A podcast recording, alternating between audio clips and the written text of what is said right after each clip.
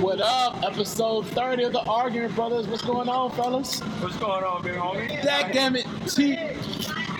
I just moved my mic. You just messed around and knocked the thing down again. Now, here we go again. Here go Keith. I moved my mic. I can't move my mic. Keith, man, come on, man. I can't move my mic. Come on, bro. How you doing today? I'm great, bro. You know, nice, beautiful day. We out here at Howard University homecoming. All right, so to our fans that don't know, before we, Don, I'm gonna get to you real quick, brother. I just want to let everybody know, man, we are actually here live at our Howard homecoming. It's a beautiful scenery. They actually have a lot going on. We out here just hanging out, doing our show live amongst our people. And we want to get our show out to the masses. We want to get our show out to everybody. So, Dante, man, let me ask you how you doing today, brother. Man, everything's great today, man. You know, to be out here amongst our people. You know, nice weather. You know, no rain. Got a little overcast. You know. And, you know, it's good to be out the house, see a new day, and hang out with my homeboys and their family. Before we dive into the show, bro, and get into these lot of topics, we got a lot going on today. I just want to ask you, boys, how does HBCU feel? How does HBCU feel to you? Like, do you guys love being amongst this environment? Like, how's that equate to you guys? Because being around Howard, being around all the HBCUs, just being a part of this environment is something special. So how do you guys feel about it? Man, it feels good to, man, see excellent black people doing their thing. Absolutely. You know, I'm from the South. It's a little different from HBCU up north. We're all actually from the South. Right. Well, I'm talking to our listeners. Oh, got you. Right. Got you. That's to you.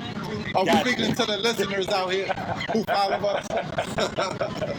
So, I'm from the South like all of us. It's just a little different from a HBCU up north than down south. Oh, yeah, bro. The homecoming totally hit different. And coming through this area, I had a problem because it's just so much city. I mean, it's a HBCU in the city, and you don't see that often, right?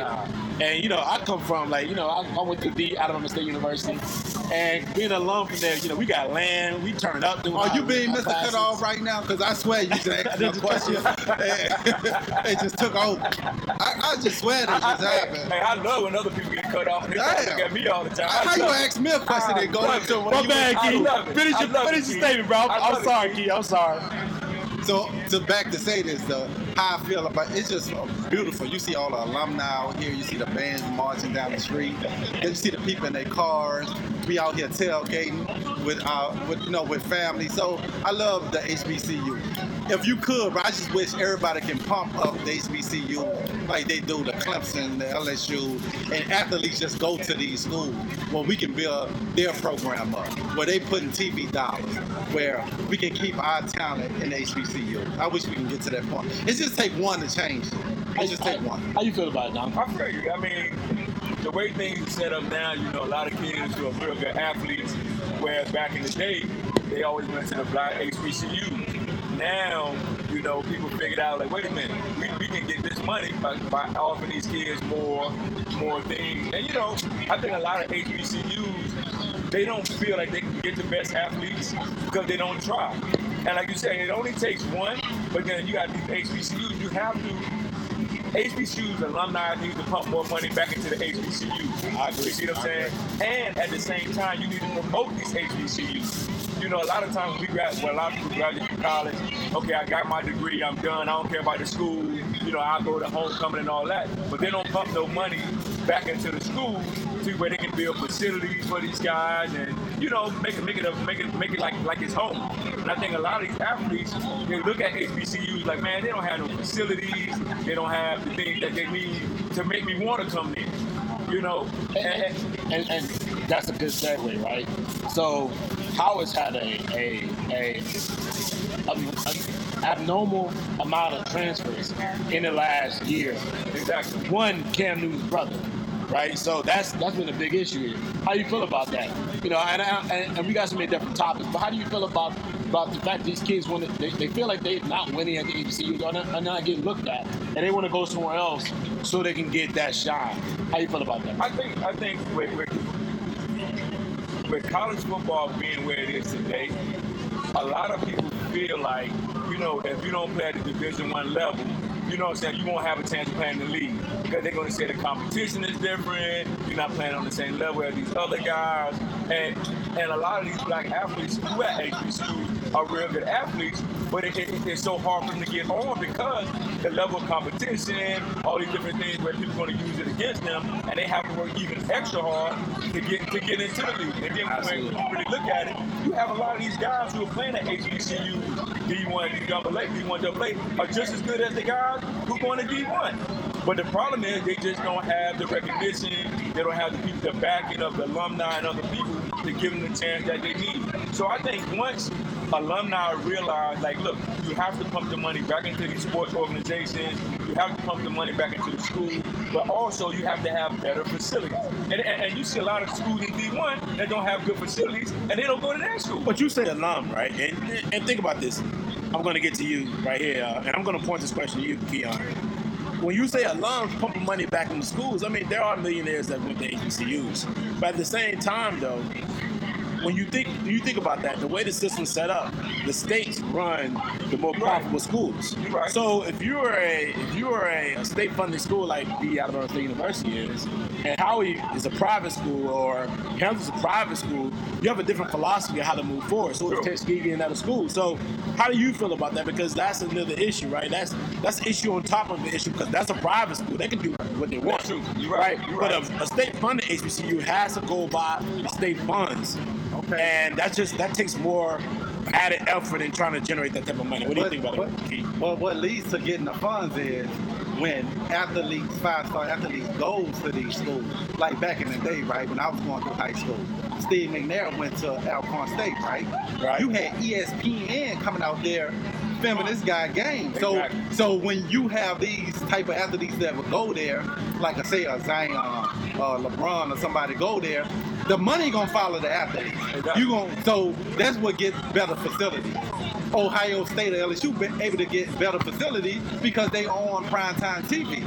So what primetime TV does? They follow the great athletes.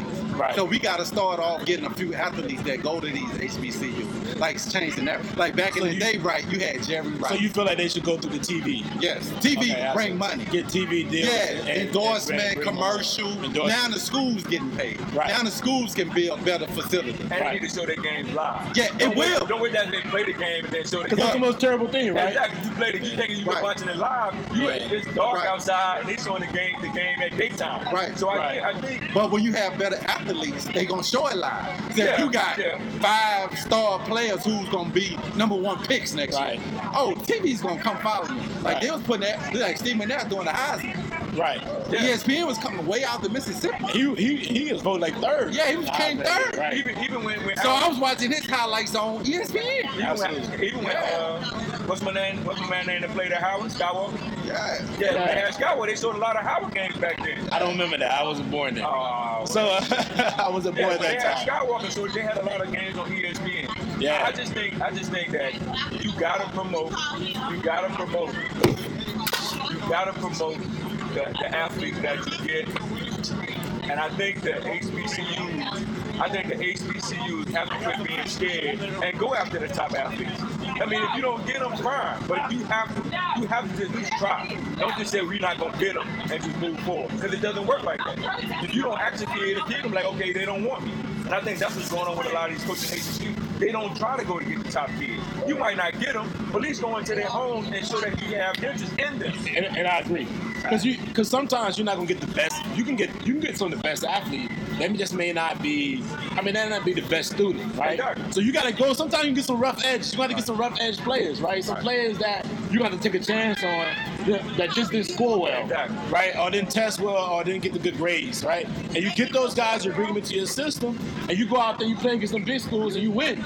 Right. And that's the difference. That you go out there and win. You gotta put up a system out there so to help them win. And another thing is, if you got like a Jerry Rice went to your school, you go to Jerry Rice's Mississippi Valley State and say, look, let's go, help us go and recruit some of these. Right. And say, look, it don't matter where you play it these days. Oh, yeah, being open to bring in your past, old alum that came to your school, that came to that. They should be engines. They should be something that you should use, resources that you should bring in, allow them to utilize them and bring in better athletes. That's what the big schools do. Right. That's what the best teams do. That's what the biggest schools do. Right. That's what D1. Like Grambling, you got Doug Whitman. You got all these type of Southern University. Yeah. You got different people. Every major Jackson State, every major black college program had produced like that. And shout out to Grambling that lost to Alabama State University a couple of weeks ago. And I got to be honest, I was all in on what we were doing as far as our team, and I'm still all in on it. But man, we got destroyed by Alcorn State.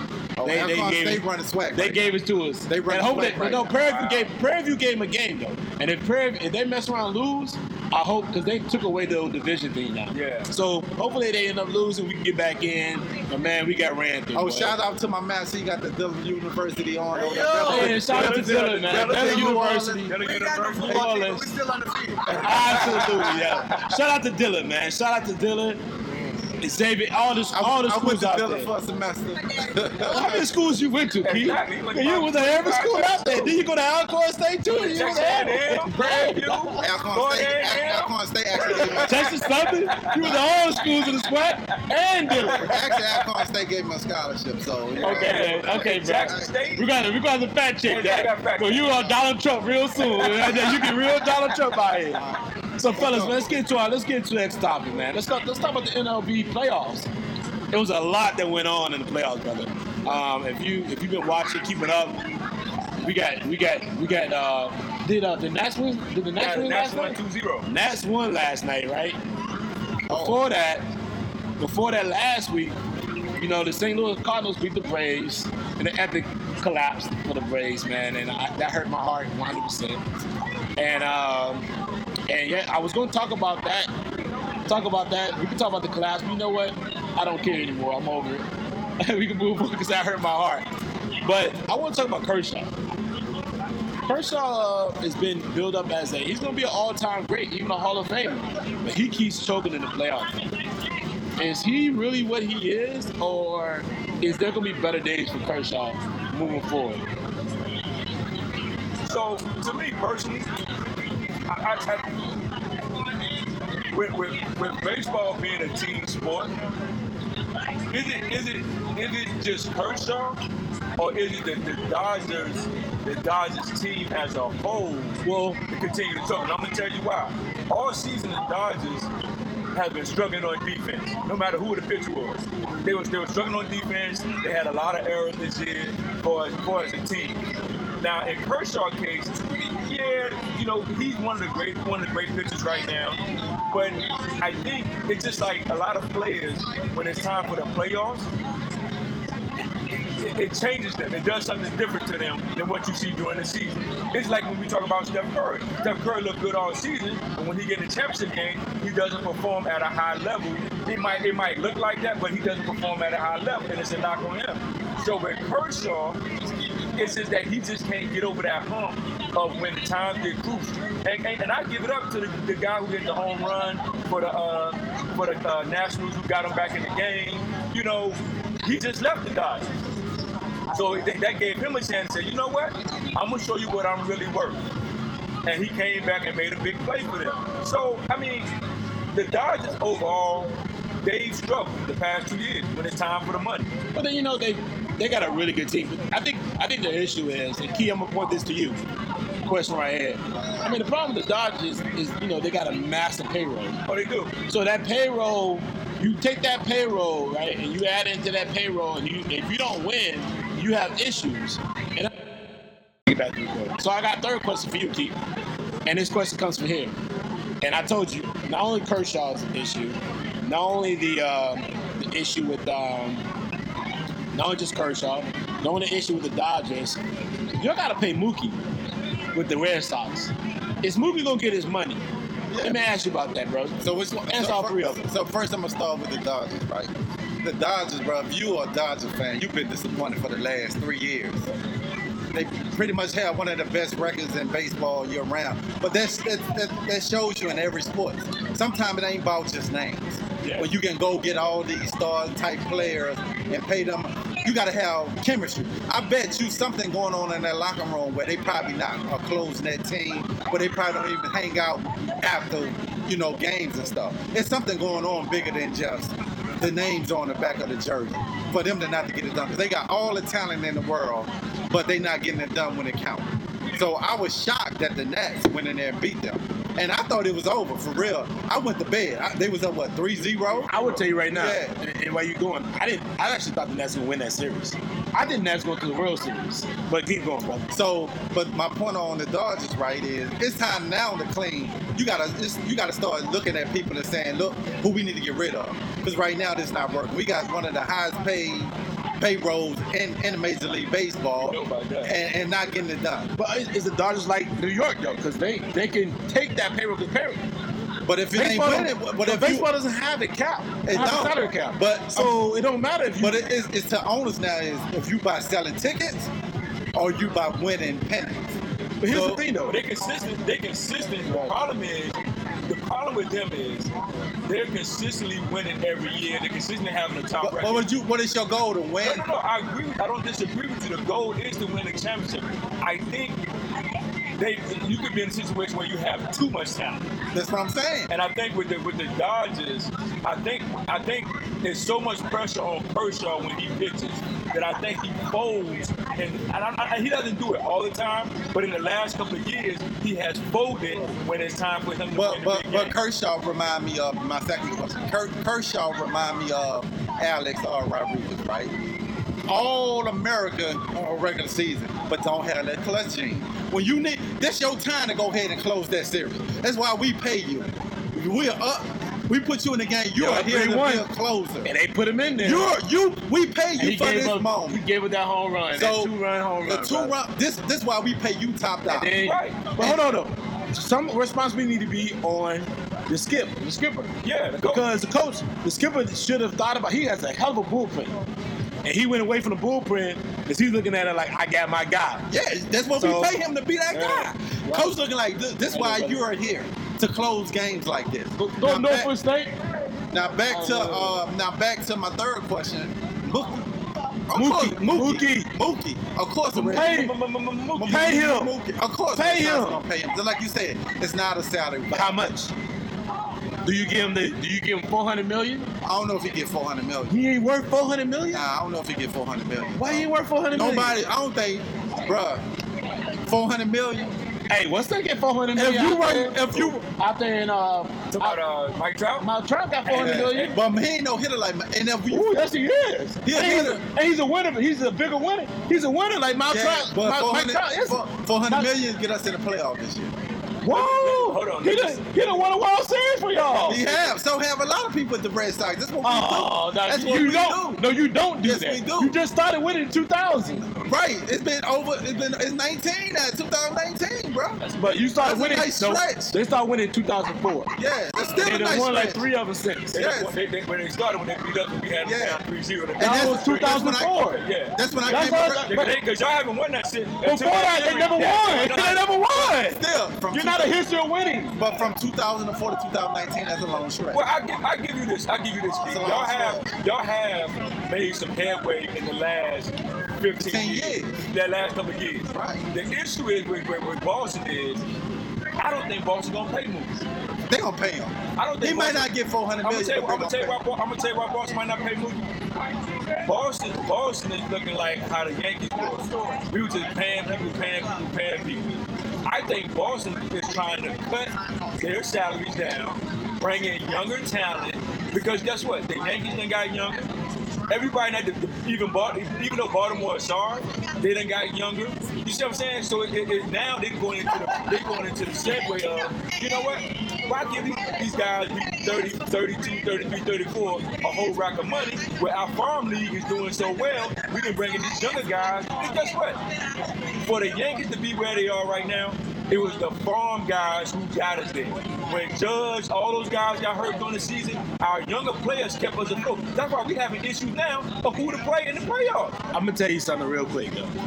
I hope they don't pay him. I don't think they're going to pay him. Because this is the scenario I want. You don't pay him. He comes to Atlanta. we can finally move on for Freeman. Yeah. Because Freddie Freeman is the casualty that lost that playoff. He batted horrible against the Cardinals. And if they turn around and get rid of Mookie, like, hey, we're not going to pay Mookie. Atlanta has a statement to sell. They bring him down to Atlanta. He could bat fifth. And we finally got that cleanup hitter that put a lot of pressure on a lot of teams. And that's going to be the thing that we need to move forward. And I was going to Atlanta surprised me. The way they collapsed? The last hit what? Where they collapsed. Where they collapsed. Think about it. Nobody expected Atlanta to be in the position where they was. They knew they were good, but Atlanta is better than what they showed in that series. Actually, I thought we were going to be really good. And the fact that I thought we were in trouble when we lost game four. Yeah. Because I was like, game four was the game that I thought we should have got rid of. Yeah. We should have won game one because when we weren't running, our base runner was horrible. But game four is when I was like, it should have been over. Pitching should have been strong. We gave up game four, and I was like, bro, we in trouble. Because you go to game five, they're going to be tight. You're at home. And we're away, it'll be different. But it is what it is. And St. Louis is a great team. That's one thing about St. Louis. St. Louis for years, this particular baseball team, if you allow them to get in the playoffs, they can hurt you. They can hurt you. And guess what? The Nats know that. The Nats was up. So they lost to game six at home, and then they got drilled when they went to game seven. Yeah. And they could have finished them off. Yeah. And they sat there, and they was up. They had him. So here's my next question: who's gonna win the NLCS? Who's gonna win the ALCS? Who's your picks to meet in the World Series? I think Houston and St. Louis. You don't like the Yankees? Nah, of course not. Of course not. Hey man, you know. Yankees. I'm going with the Yankees and the Nationals. And the reason why I'm going with the Yankees my team. I'm not going from that. I think we're ready this year. Last year, we lost a couple of games, 2-1 in Houston because we didn't bat well. We went home and we knocked the cover off the ball, but then we came back to Houston, we didn't bat well at all. This year, I think the Nationals got a consistent team. Like they started off slow, but for some reason, like James said earlier, I really do think these guys feel they can win when they overcame that deficit. That they were what? 20 games out of getting into the playoffs early in the season. They wanted to fire the coach, but that's the difference. They came together as a team, and now they're focused. Because the guy who pitched last night, they didn't think they were gonna get a lot out of him, but he did what he had to do. So I'm looking at the Nationals in the game. And the Yankees win the championship. All right, so you got the Yankees win the championship. Okay. Key, who you got winning the chip? I'm going with Houston. I think pitching beat good hitting. And Houston got a lot of pitching. Solid pick. So here's my pick. Houston, Nats for the chip. And Houston wins it all. Because I just feel like Houston pitching, strong. Here's the thing about Houston, though. Here's going to be a key. Here's going to be a key to that series. The Nats' first two starting pitchers are better than me. Yeah, Houston's first two starting pitchers. They're better than them. They're better. I think so. I think the Nats' first starting two pitchers, rotation-wise, is better. So Surgeon Strasburg. So if it gets late in the series, I think the Nats may win it all. I think it will. I think the Houston better get them in five. I mean, they better get them in 4-1. So who's your pick? Because you say like small defense. I said it. I hate to say it because they're in the same division as us. I'm calling for the upset. I think the Nats going to win the World. See that? Because he'll flip one minute you say Houston. I did, bro. I just thought about it. That's why I had to call him out. I think they're going to win it all, bro. I think it's going to be a Nats. It's going to be a parade downtown. So it's about to have three parades in the last year. It's going to be a parade downtown D.C., and I'm going to be hurt. I'm going to be hurt, bro. I'm going to be mad as I don't know what, brother. So let's get to the next topic. Let's go to our college football. Since it's college football Saturday. Joe Burrow, we trust, baby. We didn't worry about Joe Burrow. Let's talk about the first big game at 12 o'clock. It's actually going on probably right now in about 30 to like 20 minutes. And that's Oklahoma, Texas. Let's get a pick one right here. Who's gonna win? This gonna tell a lot about Jalen Hurts this game, right? Because we know Texas can put up points.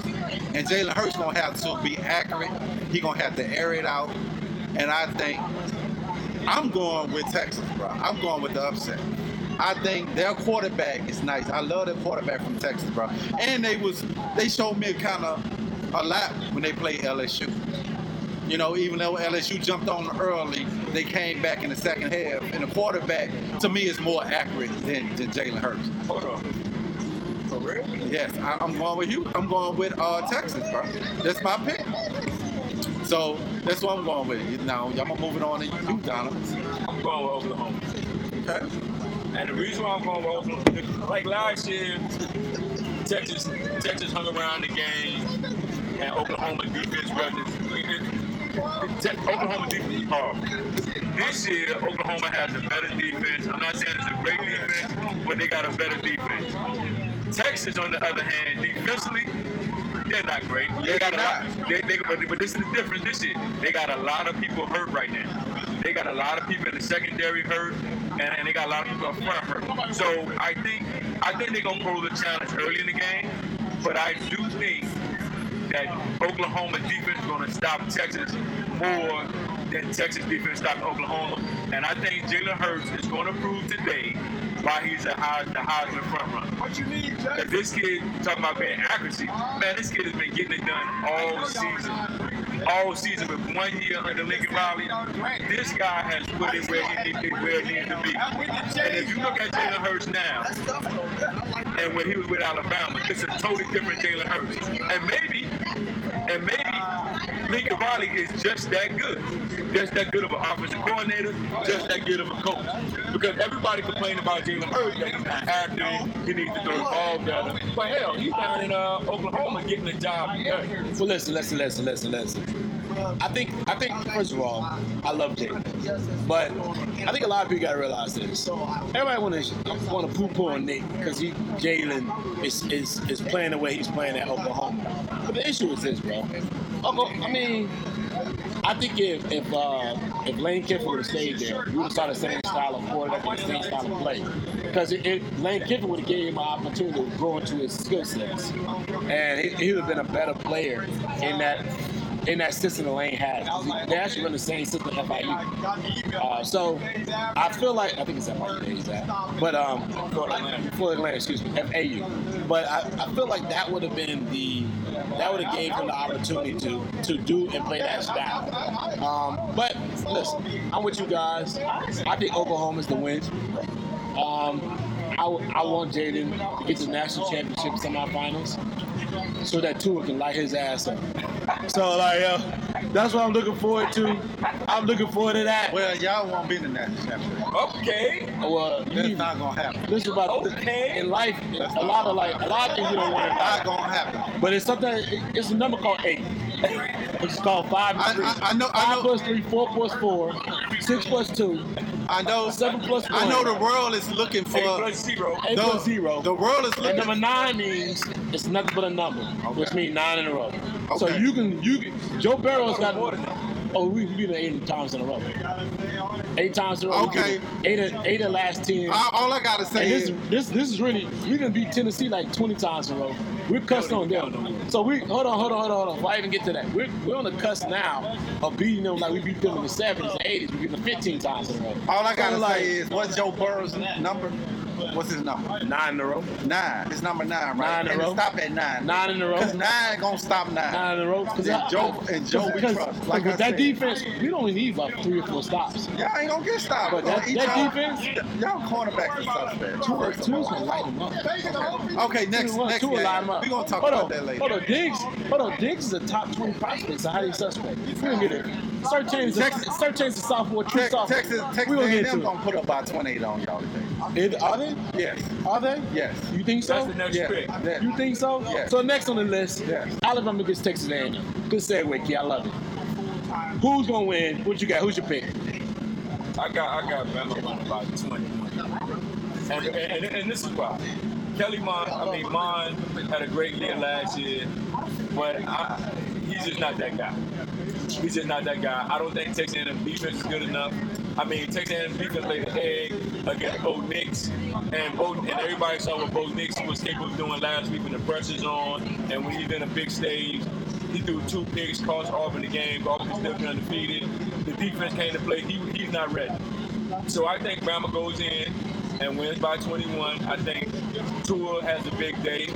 Maybe 4-5 touchdowns, 400 yards, and Alabama just move on. Get ready for the matchup in November.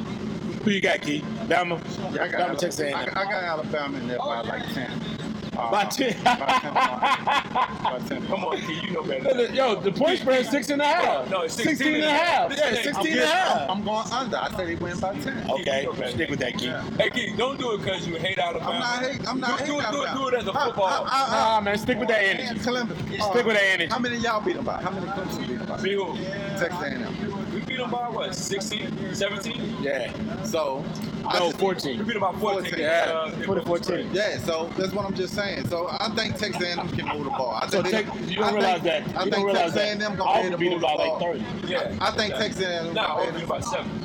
Yeah. I think Texas A&M gonna be able to move the ball on Alabama. I think they're gonna have chances where in the passing game they're gonna have success. But the problem is, I get my point out? Go ahead, bro. All right. Listen to you. So the point is, if they can protect the quarterback, if they get the quarterback right, I think they're gonna be able to pass on their secondary. So I think Alabama is gonna be a close game until like halftime, third quarter, and Alabama might get a turnover, fumble or something, and they're gonna win by 10 points. So Keith, here's the thing, and your analysis is interesting because I can tell you don't have to read what Bama's strengths are, or you don't realize that Bama's strength is actually passing defense.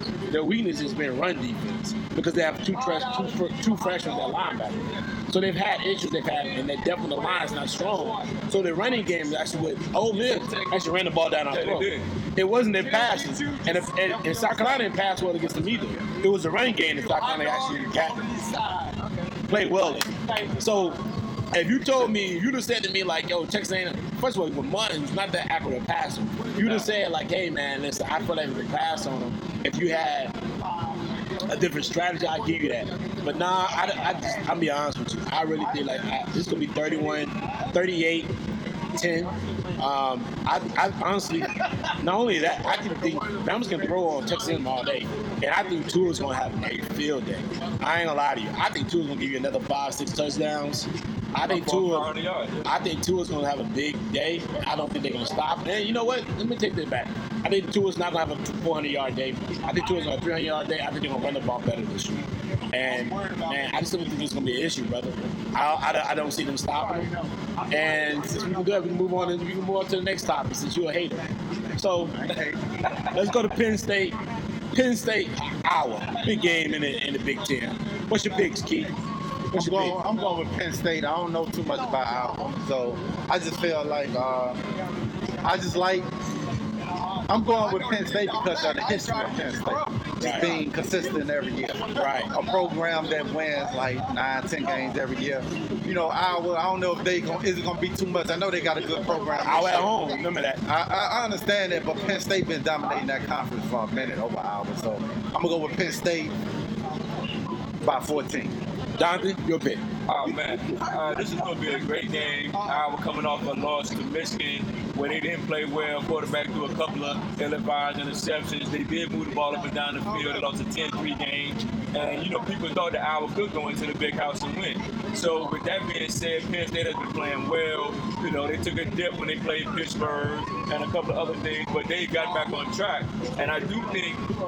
after the issue with the guy talking about the kid's hair, you know, sending that letter, James Franklin had to address that situation. I think they're going to rally the troops this weekend and get it done. Don't get me wrong, I think Iowa's a great team.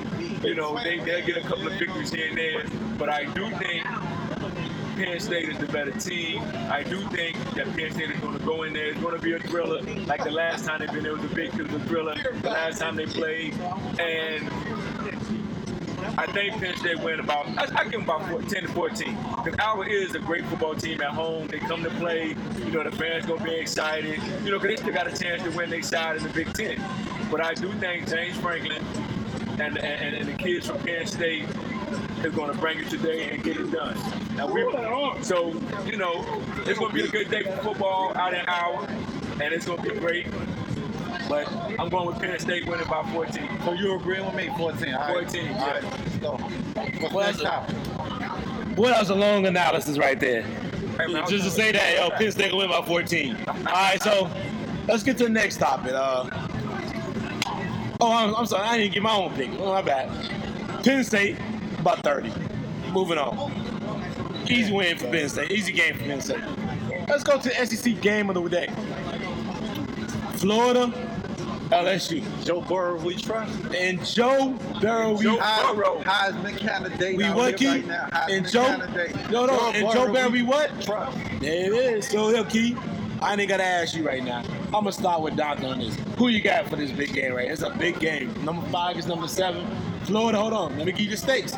Florida defense, best passing defense in the SEC. Only gave up 54 points all season. Good running game. Quarterback's a little nicked up, hurt knee, but LSU's at home. Who you got? 8 o'clock game, big game. 20. Whoa, 20 pieces? LSU's beat by 20. Woo. Woo. This is the thing.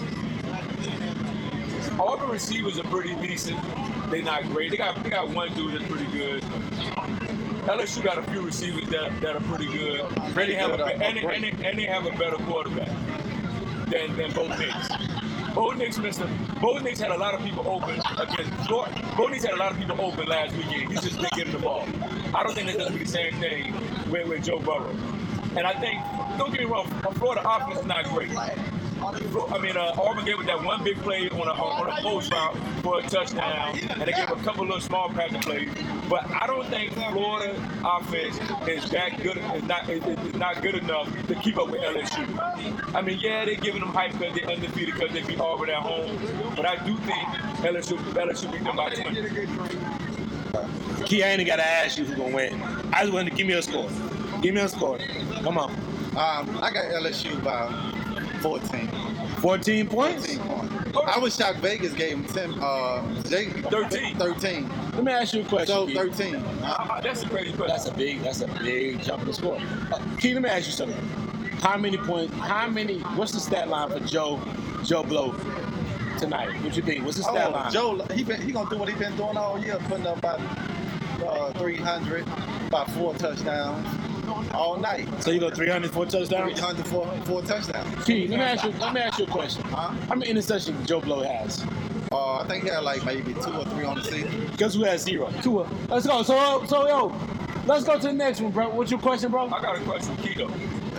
Key, so you saying y'all only gonna win by 14? I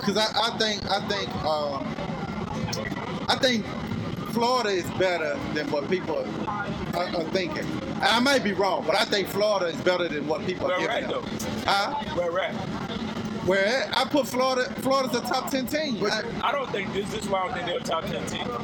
Bo Nix last week, Auburn could have put the game away. They could have beat them by more than 14. But Auburn is a good team. You had like Auburn is not a good team.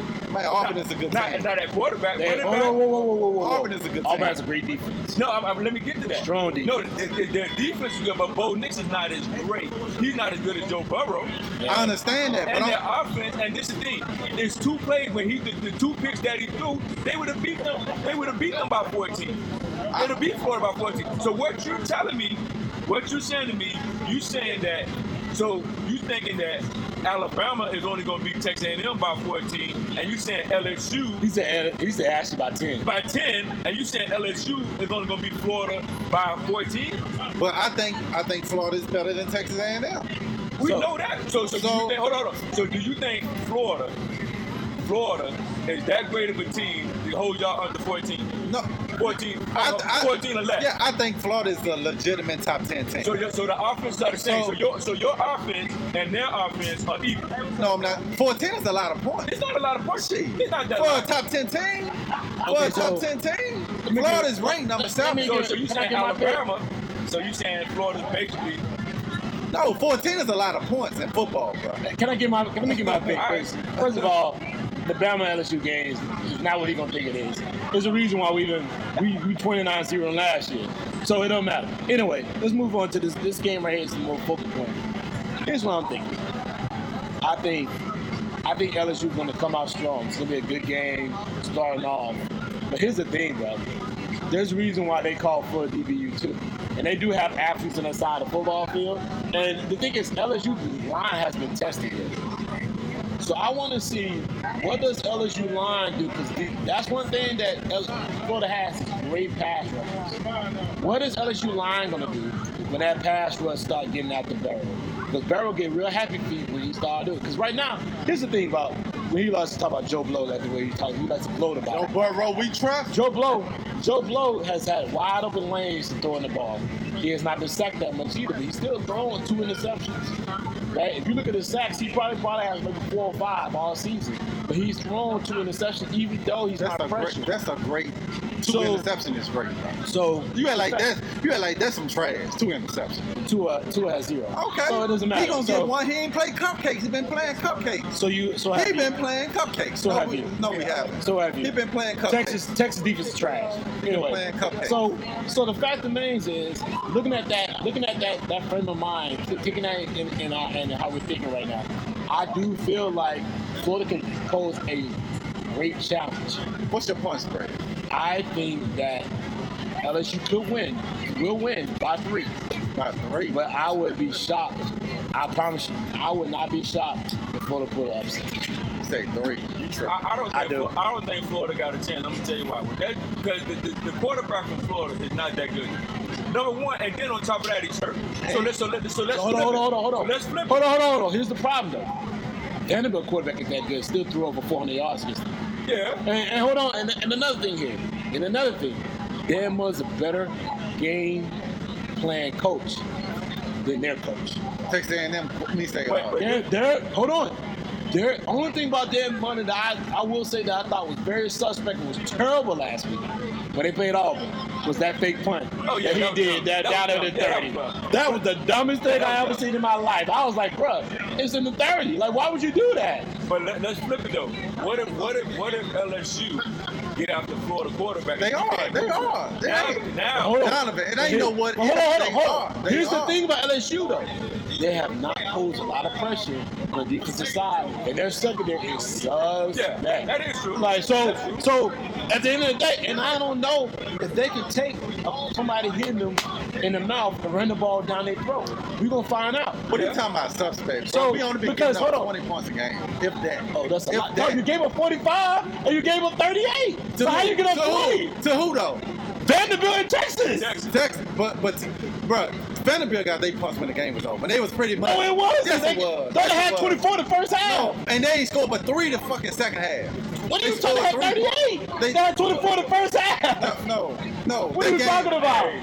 Hey, we just gonna put it like this. Move it on, bro. We're gonna see tonight at 8:00. I feel like this is what I'm trying to tell you. I feel like it's gonna be an issue. And I feel like, hey, it's gonna be like I said, it ain't gonna be close. I think it's gonna be very close. Joe Burrow won't play the ball. I think it start off close. But I think LSU is gonna wear them down towards the end because they're not gonna be able to move the ball. How you doing, Scobie? Because Joe Burrow only played one full quarter this whole season. In the 5 games he played, he only played 1 full quarter. We're gonna see. And he won't play a full quarter tonight. Let's go, LeBron. Let's go into the next. Let's go to the next topic. We already talked about the game of the day. I mean, SEC game of the day. I want to put a plug in real quick. Alabama State University plays Jackson State. Great game coming up. If you're down in Jackson, Mississippi, attend that game. It's going to be a great game. I got Bama State by 14. But I just want to put that out there. Bama State's playing Jackson this weekend. It should be a great game, but that's my pick for the day. Lance, who Southern play today?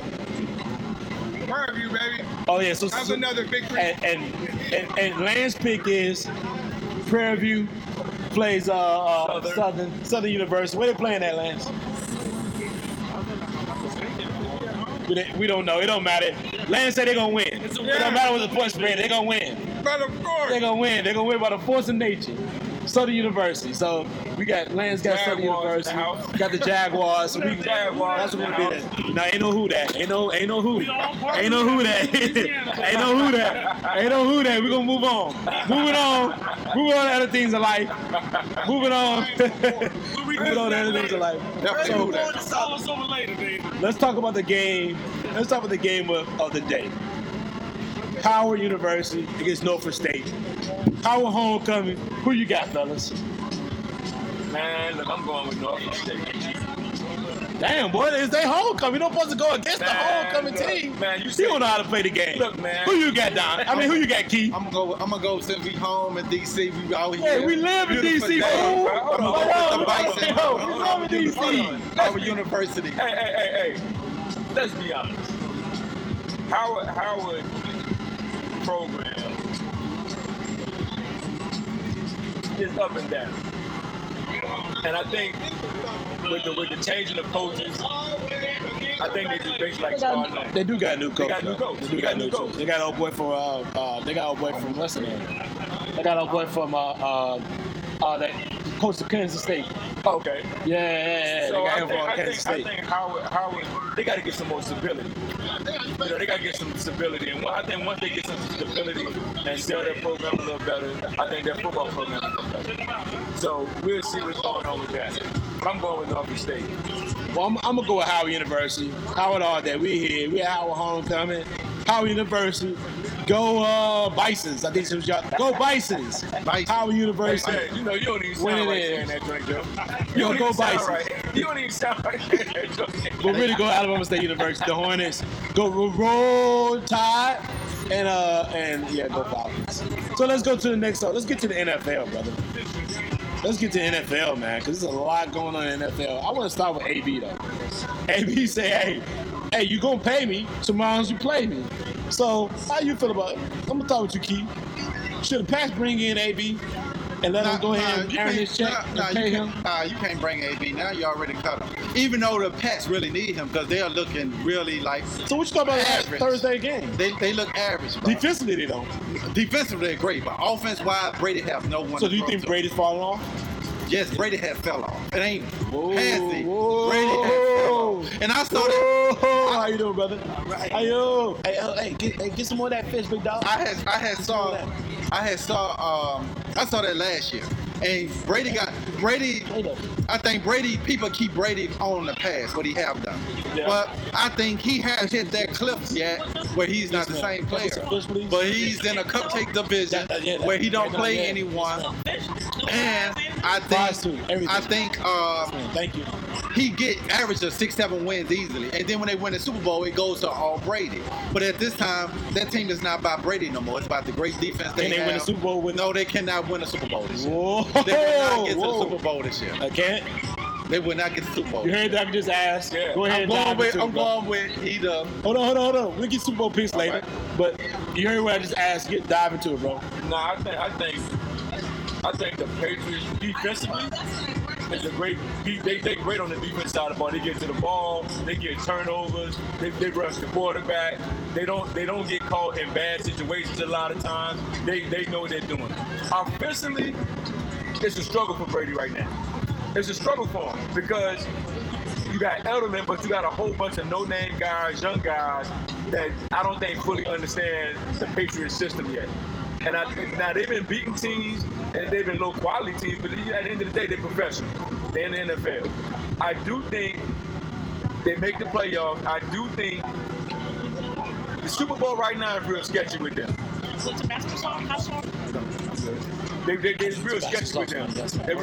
real sketchy with them right now. Because you can look at the offense not in sync. It's not in sync. And I do think Gronkowski going to come back. Thank you. I do think they're going to put the pressure on Gronkowski to come back. Because they're missing that key tight end. They're missing that key tight end. You think Gronk will come back? Listen, Kraft is putting it out there that he wants Gronk to come back. And he knows that's what Brady needs right now. He needs that tight end, and he's not getting that. They're still winning without him. And you're right. They're still winning without. But I think down the stretch, when they're playing quality teams and teams that can score with them, it's going to pose a big problem for them. Who's the biggest threat? I'm trying. I don't know that's successful. We say Kansas City right now, but Kansas City's struggling on defense as well. They're struggling on defense. But offensively, they only scored 10 points Sunday night and lost to the Indianapolis Colts. But they're going to get their weapons back. Well, that's the thing. They got to get back healthy. Once they get back healthy, I think Kansas City is the biggest threat to them. That's the biggest threat to them winning the championship is Kansas City. One thing to drink? No, man, I'm good right now. Y'all don't like the Colts? I like this, like it is. Okay. Nah. You don't like the Colts? No, okay. In the playoffs. You can stuff now. People be looking for this. Oh, well, doesn't matter. I got you. Thank you. Okay. The reason I don't like the Colts in the playoffs is I think I think they need another year with the quarterback. I think the light's going to be too bright for him in the playoffs. But you know what? I think Jacoby Brissett, I think he's a good sound quarterback, and he's been in the league long enough to say, you know what, I can't get it done. I just need the backing of everybody else getting healthy on my team and making it happen. And plus, then you got to think, the Colts defense, they played a great game Sunday. Now, the past couple of weeks, they've been struggling on defense, but Sunday, they played a great game, and they forced Mahomes into a lot of different situations that he was uncomfortable. So I do give them credit for doing what they did on the past Sunday. I agree though. I'm sorry, bro. You over there eating this hot fish? We eating this hot fish, dog. And Bradley can talk. I'm sorry, bro. We eating doing the podcast. It's not very professional, but it don't matter. We hungry. Right now, we've been out some food in ourselves. Yeah, we've been out here a little long, so we a little hungry today. I'm sorry. But yo, everybody appreciate you. Thank you. Our friend for bringing us food over. We appreciate 100%. Thank you so much. Thank you. Talking sports, I love it. Thank you. So you're absolutely right, bro. I do think Brady's took a step back in that game. He's actually bad in the Bills game. Exactly. So they have some problems in their own division. So I think the Bills defense is giving them a problem. They just don't have a quarterback to expose their team. Because the Patriots defense are really good. They get to the ball. And the thing is, though, here's the thing about the NFL. All the Patriots, they understand all they need is a home game, one home game, they in the Super Bowl. And they know it. So they ain't worried about, like, they don't need to play everybody. As long as they get the home field advantage, they got one home game and the Super Bowl. And that's it. So, really, honestly, I ain't gonna lie to you. They can still get there. They can get to a Super Bowl because it's easy for them with the route they take. The problem is, though, they mess around playing a team like the Texans with DeSean. DeSean can get hot. They play against my homeboy. They play against other players out there, good players out there in the AFC. And the AFC is not very top-heavy. They still can have issues, but I still think they can still get to a Super Bowl. They have a Super Bowl team, right? So I think they got a good talent there, but, man, listen, if you can't bring in AB, why not? And that's the whole point of our discussion. If you can bring AB in, why not? Bring in AB. I don't think they're going to bring AB back because when they let AB go, AB went to the point of, okay, now I'm going to sue the Patriots and the Raiders. And to sue both of them, come on. You know what I'm saying? You should have just kept it quiet about the Patriots and just ride it out to see what happened with his case, and then say, okay, now what y'all willing to take me back? But then you so emotional that you don't want to ride things out to see how it was going to turn out. Because guess what? It might turn out great for him, and he could go back to the Patriots. So I heard it. They dismissed the case, the lawsuit. So there's a chance that he can get on a roster. Exactly. But my thing with AB, though, you went so haywire when this joint happened, you should have just waited behind your time to see how the thing turned out. Then you say, okay, I can go back to the Patriots. And this is the thing. If he goes back to the Patriots, it's gonna be great. It's gonna be great. But I don't think they're gonna send him back. It's ego at this point. So I don't think he's going back to the Patriots, though. Because how can you cut him and then bring him back? I think the Patriots trying to get out paying him that money. I don't think Belichick wants him in the locker room. He's a distraction from the team, and Belichick don't do well with your distraction. Right. Was that Belichick thing, or was that more the owner getting rid of him? I think that was the Belichick thing. I don't think Belichick wanted him in the beginning. I think the owner and Tom Brady probably signed off on it. But I don't think Belichick wanted him there in the beginning. But you know what, though? I'll tell you this. If Brady go to them and say, look, this joint is over with, and I need AB back, he'll be back on that team because they don't want to piss Brady off to the point of like, you know what, I'm done. But then what's gonna get hurt? Oh, Edelman? No, not Edelman. The young kid. What's name? Gordon. More than Burn got hurt, and that's what I'm saying. Without this thing, so now you're down to Edelman. Them young guys haven't been proven yet. So if you get somebody like AB, now Edelman can still roam around and do what he do with the one-on-one action. And AB, he might get double team, but guess what? Who you gonna feel most? Because Edelman gonna keep the ball, keep the sticks moving. Now they moving down the field. No, what I think New England play gonna be is, I think they're going to go after Diggs. I think they're going to go after Diggs from Minnesota, or they're going to go after AJ Green. But I'm thinking, don't be surprised if New England come up with Diggs in the next few weeks. No, they're not going to trade Diggs right now. Minnesota's not going to do it. I don't know. He want to be traded. They're winning. Yeah, they're not going to trade Minnesota's Diggs right now. Not winning. No, they're winning. They're not winning. They 3-2? No.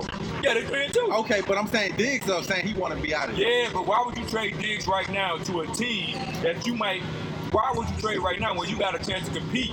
If you got to hold him to the end of the year. You wait till Austin. He signed that new contract. He ain't going nowhere. Nigga is, though. He better off grabbing A.J. Green, though. Yeah. I think a play like that. But A.J. Green come back healthy. They're not bringing Antonio Brown back. If they bring A.J. Green come back healthy, he may end up in New England. You know what? A.B. going to end up in Seattle. A.B. going to end up in Seattle. And this would be a perfect spot for him. Because guess what? You'll be the main receiver. Lockett's going to be your deep guy. A.B. going to be your mid-range guy. Now Russell Wilson really going to put the pressure on defense. Because now with him moving around and making plays with his feet, he's going to put pressure on a lot of defenses. Well, you got a Lockett going deep and you got an A.B. underneath. That's a good comment. Let's move on to the next topic. Let's talk about the dysfunction. Since we're in D.C., we're at Howard Hall coming. We're in the city. We're in what they call the Mecca. We're at the Mecca, the Black Mecca right here. You know what I mean? Having a great time. I'm sorry. And we're at the Mecca. We're having a great time down here. We need to talk about the dysfunctional Redskins.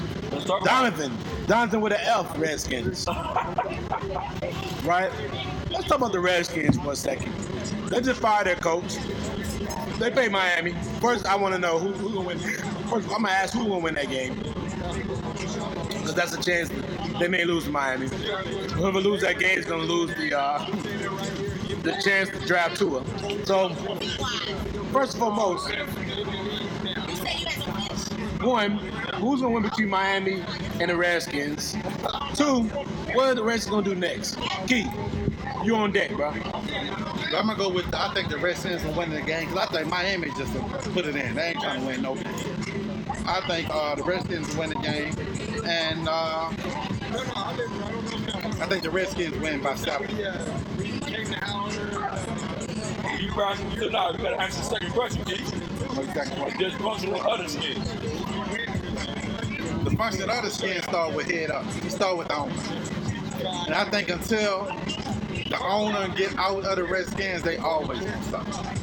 They got a great fan base here, and they've been really watered down because of all the losing the Redskins have been doing. So I think to Dan Snyder get out the way, or move on from, or sell a team, it's going to be the function. Because you got to start from here. It ain't going to never change, huh? It ain't going to never change as long as he's on. Well, I think tomorrow we'll get our first dub. I think Jay had to get out of the way from reading the reports. I think the team, a lot of the players now feel relieved and now they ready to learn. And I saw the Callahan interview where he said, they got back to the basics. They made an up-tempo practice. They Jay had one of the practice where the guys just come out, you touch and you not practice. But Callahan making them practice now. It's more up-tempo, it's more upbeat, and they're getting back to the basics of playing football again. Now, do I think Callahan can turn this thing all the way around?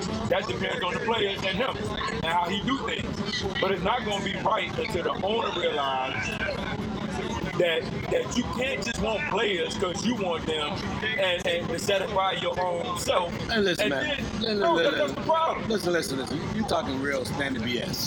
No. I want to know as a fan, what do you feel like the Redskins should do? I'm about to tell you. They got to get rid of Bruce Allen. They got rid of Jay. You got to get rid of Bruce Allen. But the other problem is the owner cannot want people out the draft because he wants them. You can't do that. You got to get players that's going to fit your team and what you do as a football team. Just because you want a player, he don't fit your system, but because you want him, you got to get him. That just don't work. It doesn't work like that. So you feel they shouldn't draft Haskins? Huh? Do you feel like they shouldn't draft Haskins? You heard me. No, I don't have no problem with them drafting Haskins. I don't have no problem with it. Why he's not playing then? Huh? Why he's not playing? Huh? You heard me? Why he's not playing? I don't think Haskins playing because they felt that he wasn't ready to play. And that the guys in front of him should have been playing before him. Now, this is the thing. We don't know what it's going to look like now with somebody else new. With Callahan being a new coach, he might put him in. He's the backup right now. He's the backup. So I guess Callahan saw what Jay didn't see and got him as the backup. So my thing is it that Jay just didn't want to play, period? Or is Haskins better than what we think, but he just needs the time to play, needs the reps to play with the first team to get him there? Well, listen, they had Haskins playing on scout team, quarterback. How you feel about that? He's your number 11 pick, and you got here playing scout team quarterback. Dog, they knew when they drafted. That's not even the third string quarterback. Bro, when you got bad coaches all the way around, and when you have a coach that don't want to coach you, you're gonna do that. You want to do that. That's just like when you tell a kid, I don't like you. How you think have you gonna feel when I tell you to your face, I didn't want to draft you? How you think he's going to feel? So at the same time, I think there's a lot of this thing is going on, but a lot on Jay, because Jay wanted to go in a different direction. Bruce Allen and the owner wanted to go in a different direction. That's what I'm saying. We would not have a good team until the owner steps back and say, look, when you bring in a better GM and a better coach, let them handle that, and you just sit there. Jerry stepped back. But this is the thing with Jerry. Jerry done got players. He realized sooner or later that he had to build his offensive line. He went and got players that he knows that's going to make him successful. He didn't just get people that he liked all the time. But he probably liked. Yeah, but they fit his team. It fit his team. He believed in Justin Barry. A lot of Cowboy fans don't. But the Cowboys are winning more than the Skins. Exactly. So my thing is, he didn't step back, though. But Jerry has. Can you admit that? But Jerry, he has not stepped back. Can you admit that the Redskins are a trash organization? Yeah, we are. You're not gonna win until you move out of Maryland. I ain't gonna say that. We're not gonna win until we get. Can you admit they're not gonna win unless they move out of Maryland? I just think their ownership gotta go. Yeah. Can they move out? They're not gonna win until they move out of Maryland. I don't know about that. I don't think that had nothing to do with it. I feel like that's not something to do with it. You should have left DC in the first place. You've been losing ever since. Well, I don't have nothing to do with that. You've been a fan since they moved to DC. I don't have no issue. You've been a fan. Where you at is where you at. Man, listen. You should move out of DC, bro. That's not going to make a difference. If you got the same ownership, it doesn't matter. But if you move to join the Duke State, where Baltimore win. Huh? Hey, Maryland. Y'all didn't move out of Maryland. But Baltimore got a better ownership and a better GM than Ozzie Newsome. Ozzie Newsome ain't the GM no more. But he built the foundation for them. Is Haskins your friend's size quarterback? I don't know. How you don't know? Because you don't know. How do you feel? He hasn't never played yet. How do you feel? I think he can be with the right coach. But you would never know until you start. Who do you want to be the coach? Huh? Who would you want to be the coach? Give me Mike McCarthy. Mike McCarthy? Give me Mike McCarthy. Boy, you're going to lose again. Bill Belichick. Bill Belichick? Belichick ain't going nowhere. He's going nowhere. Give me Mike McCarthy. Best coach of all time. Record, numbers-wise. Great analysis. So, I'll take Mike McCarthy. So I'm saying. I'll take him, but this is the thing. If I'm an owner, if I'm a coach, I'm going in and talk to Snyder. My two questions, like I said, will be this. Snyder's going to step in, always. And that's the problem. Right? That's what happens. Snyder's going to step in always. That's why we won't win. Every time. And that's why we won't win. Okay. We're going to keep getting what we get. We're tired of talking about your trash organization. So let's get to the sorry problem. Yeah, we're terrible. So let's talk about the Cleveland Browns, though. Man, yo, they are 2-3, and they're losing at a overwhelming situation got going on, right? A different level. So, how do you guys feel about them getting back on track? Can they get back on track? Should they get the ball to Odell Beckham more to get themselves back on track? What do you feel? Jonathan, go ahead with it. Mayfield got to play better. Baker. So is it a Baker issue? I don't think it's all Baker issue, but I do think Baker needs to play better, and I think the offensive line got to do better. They look like some trash. They look bad on offense. Defense, they look bad. Everybody look bad Monday night. Everybody look bad Monday night. I think Kitchens might be over his head a little bit. So you think it's coaching? I think that's part of it too. I think Baker needs to slow down. and they take the edge off a little bit and quit worrying about what's going on in college football and all the other stuff around him and just play football. I'm going to go with, I think Baker Mayfield is overrated. I never brought it to him when he got drafted. And I think it's showing now that it's him. And I think why a lot of players are on him because he coming there so cocky, bro. Like, he just more than everybody in the league. Like, but you haven't won anything. And, yeah, Richard Sherman was wrong for lying on him. But Richard should have just said, bro, stop being like you won something. You haven't did nothing. You had a mediocre year last year, and you sucking this year with all this talent. And people feeling like coming out saying, you are who we thought you were. You are overrated young quarterback. And I think he having a problem. If you keep him from rolling out of the pocket, he become average because he don't know how to step up in the pocket and see over the line like a Drew Brees or Russell Wilson. And I just think he's overrated. And it starts with him. He's playing terrible. And Keith, I'm glad you went to that. Just you went straight to Baker. I love it. Right? So that goes to my question to you. Do you think the NFL players respect Baker? I think they don't. I think they don't. And I feel like they think people are brought into the hype of him last year because Cleveland hadn't won anything. They won 7 games. So what? You won from winning no games, and I think the outside media gave him more credit than what he really deserved. And then when they did this whole free agent thing, getting Beckham and all the running backs and everything, they was crowning them before they even played a game. And I think players looked at that like, hold up, this dude is really not that good. They're still Cleveland, right? You're still Cleveland. You're still not a threat. And I think players really took an instance to that. And to your point, I think what really escalated that whole situation when they fired Jackson. They fired a coach, and when you told him that the guy from he ain't want to shake his hand. Quarterback. Yeah. No, from the quarterback. When he told Baker that he was going to be second string, and what's the quarterback? From the backup from Buffalo. He used to play at Buffalo. You talking about the kid came from Virginia Tech. Yeah. I know you're talking about. Yeah, when they told him he was going to be the starter, they escalated. Because when they fired Jackson, Baker should have been starting. They'd have been in the playoffs. But now you really seeing it. Last year was off adrenaline. Right. It was off adrenaline because Jackson got fired. He's still the one time again. No, but that's what I'm saying, though. They felt like Jackson held Baker Mayfield back. Right. But to your point, you're right.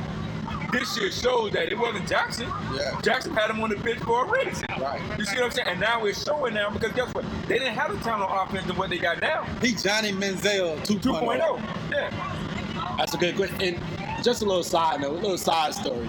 So one time we went to a... We went to a Cleveland. First of all, no one. You both are both right. Baker is maybe Johnny Manziel 2.0. 2.2, actually. But there's a side story to that because I feel like they're going to struggle. But it's a side story, too. We went to Cleveland for a game. Me, Raymond, and Derek, and Keith. Go to Cleveland to a game. We get to the game. They literally jump. The Cleveland Brown fans and their dog bound. Literally jumped on our rental. Remember that? Yeah. And then they started barking and acting a fool. We like, bruh, it's a rental. Like, get out the car. Like, I don't mind if it wasn't anything else. This is a rental, bruh. Chill out. Just a little side story that how their fans are, how they work out, and I want them to have a winner.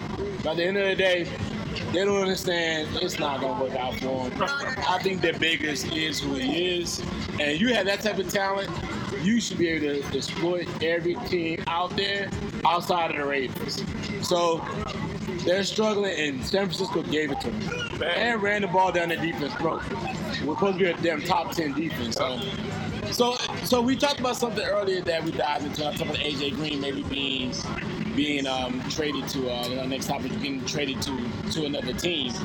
So the Bengals, should the Bengals start considering trading AJ Green? I just want to give you like a quick comment on from you guys on that. I think so. You just do the right thing about AJ. AJ been there for years. You guys are nowhere of being a contender. You know, just let the man go and try to find out he can win at the intel of his career. And I think AJ still can help a lot of teams like a Seattle. Shit, even in the Saints who need another receiver. Who else we looking for a receiver? Jacksonville. Carolina. New England. There's a lot of, and you can get I think you still probably get a second round early or a first round pick for AJ. Because you see, me say Cincinnati got so many holes. There's no need to hold on to him right now. Just let him go. See what you can get for him. See if you can get a first round pick or something for him, and just let him go and try to win. Because the man has been dedicated to you his whole career. So this is the thing. Do you think AJ want to go? I think so. Because this is the thing. Everybody just think my man out at Fitzgerald wanted to go. But Fitzgerald was so loyal to the organization out in Arizona. Do you really think, do you think that he's probably in the same situation? Do he really want to leave Cincinnati? Because we haven't heard AJ Green say nothing. But that's what I'm saying. That's why you go to him as the organization. But what if he said, I don't want to leave? Then you don't trade him. But I would go to him as an organization and ask you, look, we not even close to winning. If we can go out here and get seen and suitors that want you. So if you can go out there, it can help both of us. It can help you and our organization. It can help you to get on a better team, and it can help us getting draft picks. Yeah, I mean, don't get me wrong. I do think if I'm Cincinnati, I would consider trading AJ Green because they do got a lot of holes. And I'm going to tell you another thing I would consider, too. Consider trading Andy Dalton. I mean, Andy Dalton has been there for so long. I don't know what you done had good years. I don't know what you get for him, a fifth round. Yeah, but this is the thing. You done had good years and you done had bad years with Andy Dalton. I think it's time to let Andy Dalton go and get your new quarterback. Get that money off the books. You got a brand new coach. Get a new quarterback. Let them build a foundation together. Because they done had their run. They just done win with Marvin Lewis a first-round playoff game. They made it to the playoffs, but they just can't get that one win in the playoffs to move them further down the road. So yeah, I think you trade both of them and get some picks for them and get that money off the books. I agree. I think both of them have earned the respect of the organization to allow them to go somewhere where they want to be. Appreciated. I think Andy's going to be a bigger issue because anytime you bring in an Andy Dalton, you're going to bring in a caliber starting quarterback. So you got to find a location that does not have a caliber starting quarterback, right? And listen, the Jaguars, they're Nick Deep and Nick Foles and they're with them. Yeah. Right? So it's going to be only so many teams that are continuing teams who are NFL championship quality type teams that can Andy Dalton go there and still be appreciated and be a part of a winning squad. So every other team that really have that type of quarterback is not really trying to bring in Andy Dalton. So you gotta look at it that way and think about that and that understanding that that's going to be an issue in a half.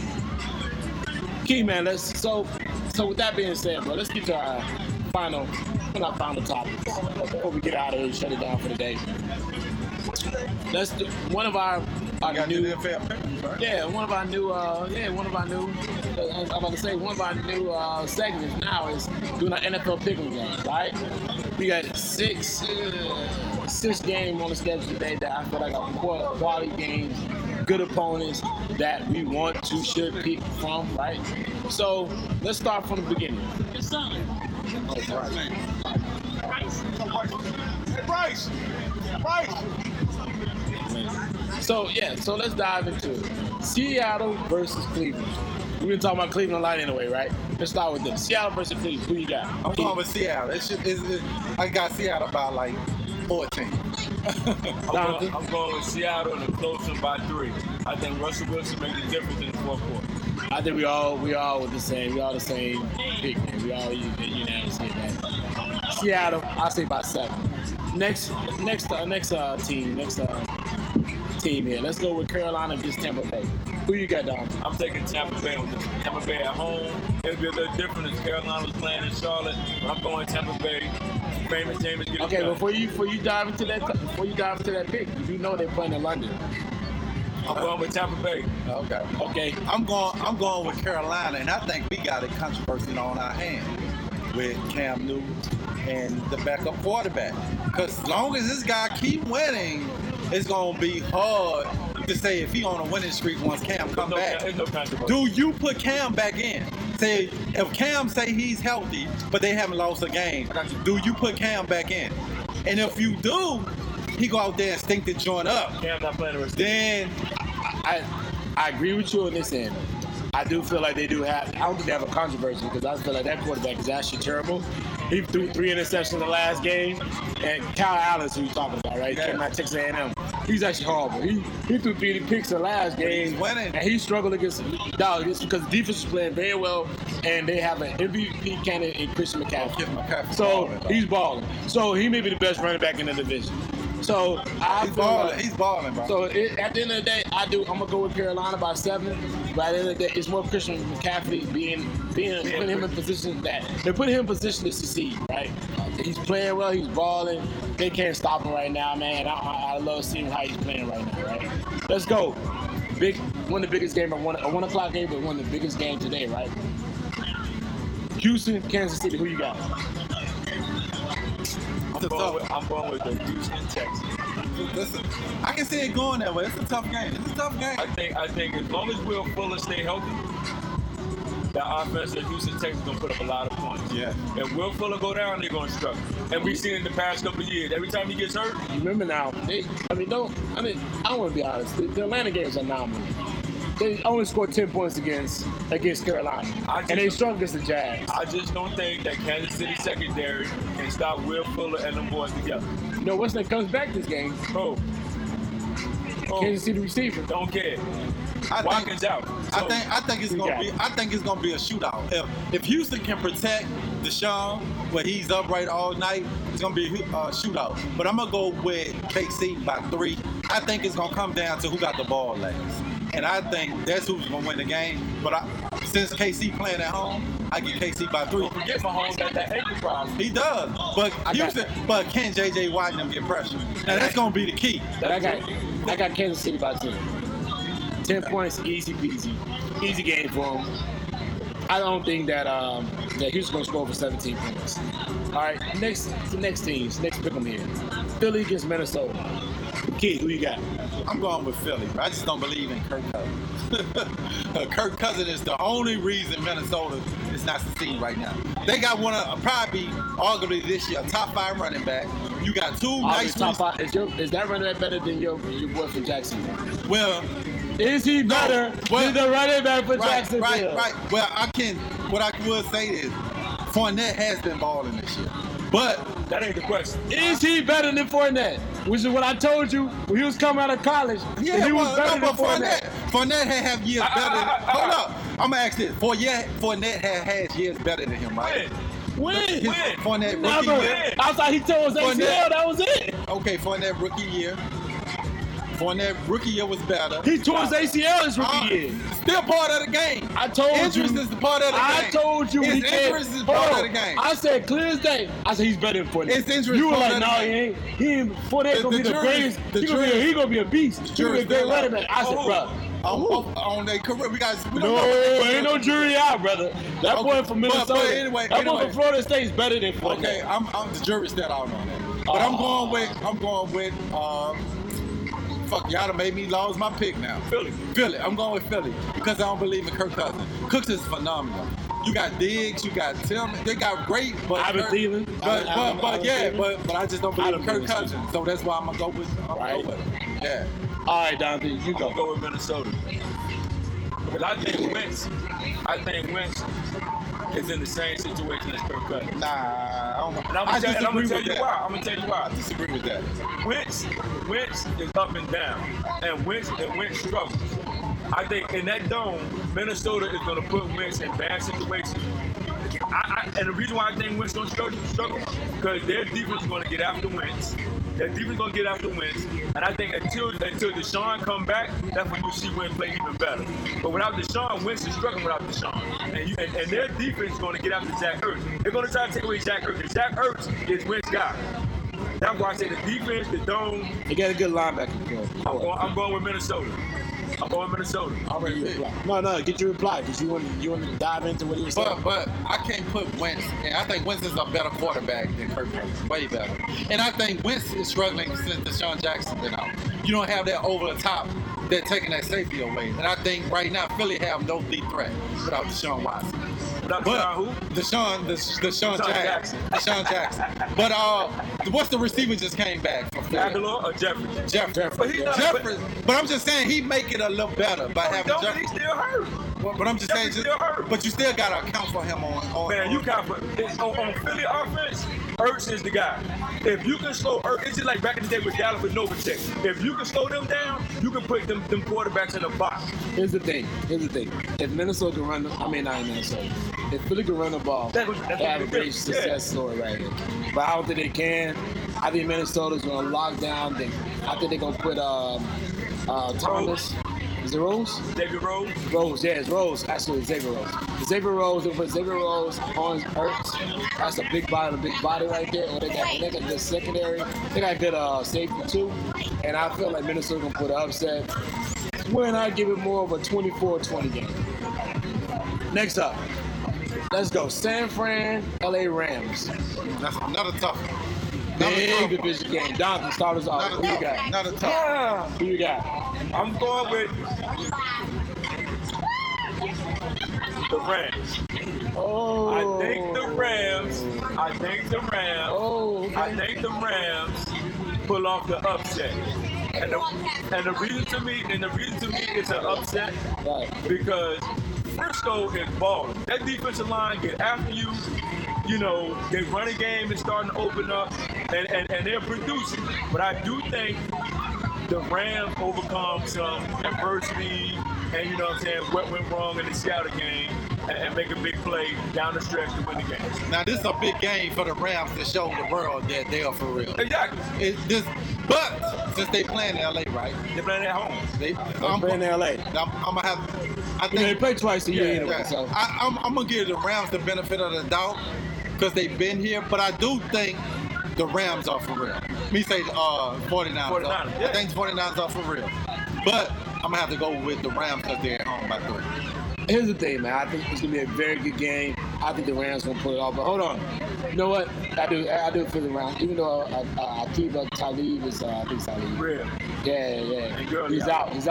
Gurley's not projected out just yet. But I believe Talib, whatever his name is, he actually has been projected as out. So I do feel like that's gonna be a problem. Yeah. I do feel like you've been able to throw on them all year. I do think the Rams have a good enough team to beat San Fran. I think, and the problem is the Rams can't lose another game. Again. They're 3-2. They're 3-2, and Seattle is 4-1 in the division, exactly. And San Fran's 4-0. So they can't lose anymore. They know they can't lose anymore. So they got to come out with a lot of urgency, win that game. Win and go in and dominate, and I think it's gonna be. But I still think it's gonna be a very close game. I got a 29-24 type of game, last second, and I think, and I still feel like San Fran's gonna show they have arrived. Yeah. And they're gonna have a playoff type of team. And the thing is, somebody in that division is not going to the playoff. Nah. So it's gonna be interesting how that division hands out, right? Next up, let's go NOLA against the Jags. Who you got, Keon? To me, this is and it's in Jacksonville. This game kind of scared me because Jags defense. Now, if the Teddies showed up against Tampa Bay, they're throwing the ball down the field, more comfortable in the offense. And remember, now, what's this coming back?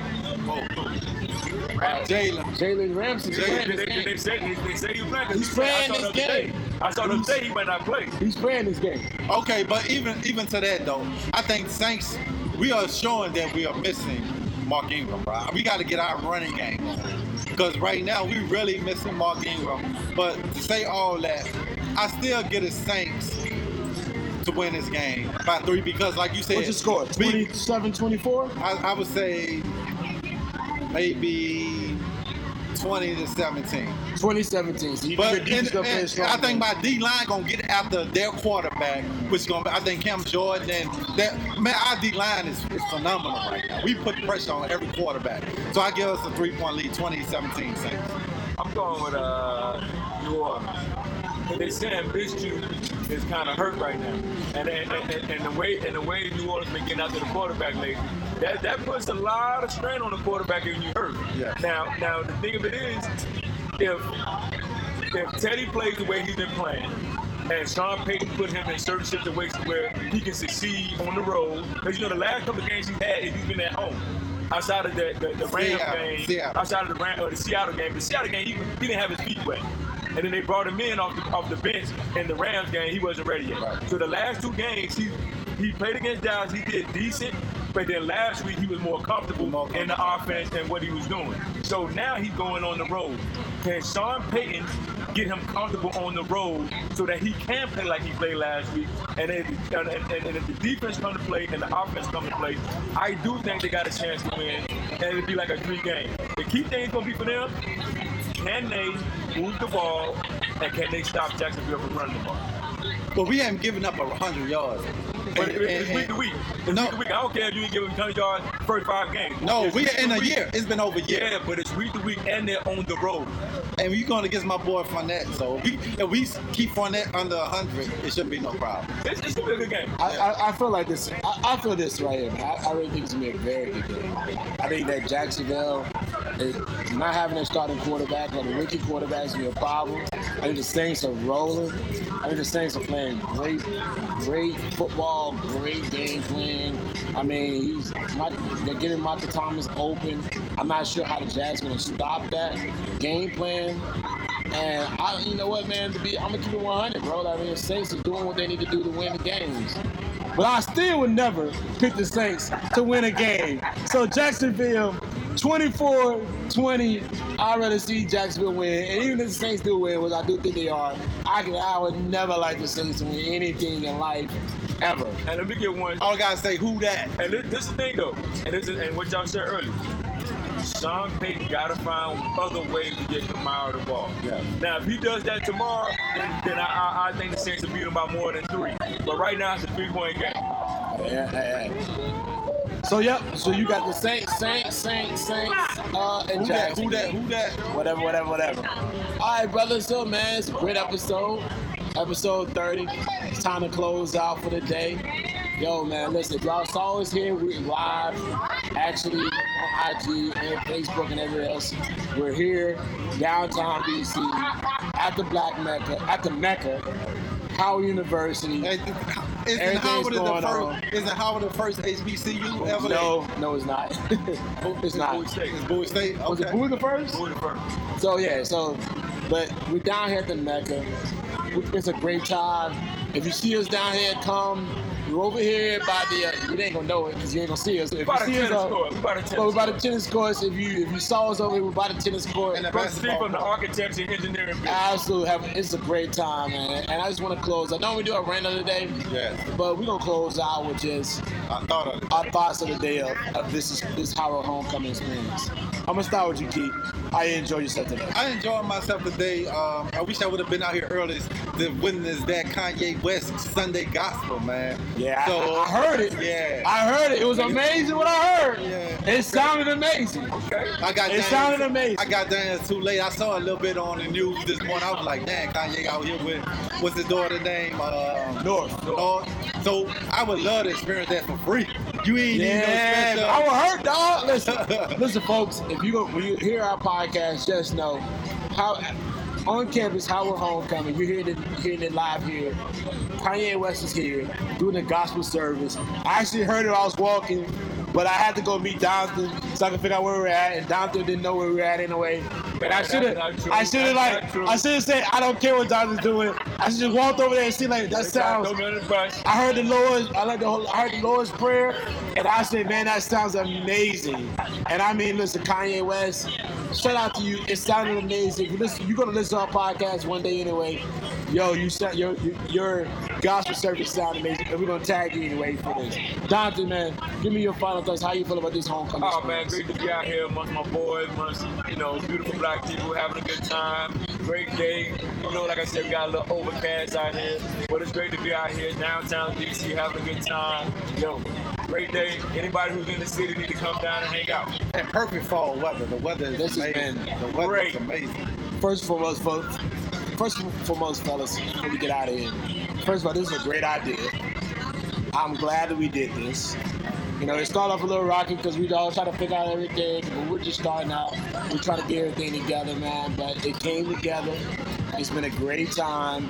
I really enjoy myself. It's been a great servicing this with you guys, doing this podcast here, live, on deck. And man, listen, let's close out the show. We're having a great time, eating some good food. Folks, if you, like I said before, if you see us down here, we're enjoying ourselves. It's a great time, man. I'm loving it. So, fellas, man, it's been a pleasure. It's been a great time. I've said great time like probably 4 or 5 times now because it's been that much fun. And yo, man, let's get out of here and eat some good food. And we missing our brother Ray. You know, when he's taking us out to the music. Shout out to Ray, who listening to us on IG. And Ray, I'm sorry, we didn't even start off with you. I'm sorry, we missed you that much. We didn't start off with you. So, you know what I mean, man. But yo, you know you are a dog. You always on our thoughts.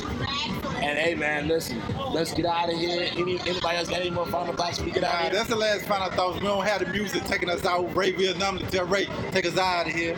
All right, Ray. But we're going to just end the fashion is everybody enjoy your weekend. It's a 3-day weekend in D.C. Howard got a lot going on this weekend. Enjoy this. What's song going on right now in the background? We should tell Lance turn it up. Give us a song go out. Yeah, this yo. Whatever's playing on right now. Enjoy as you get out of here. Enjoy your Saturday football. LSU Tigers. Woo! Let's go Florida. Roll Tide. Tigers. Roll Tide. Can I get an LSU Tigers? Shout out to Southern University, Howard University, Alabama State University, man. All our HBCUs, all the love to you guys, man. Let's get out of here. We out here, fellas.